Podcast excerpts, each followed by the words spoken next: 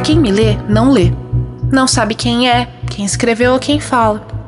Que dá impressão, digo. A vida é impressão falsa.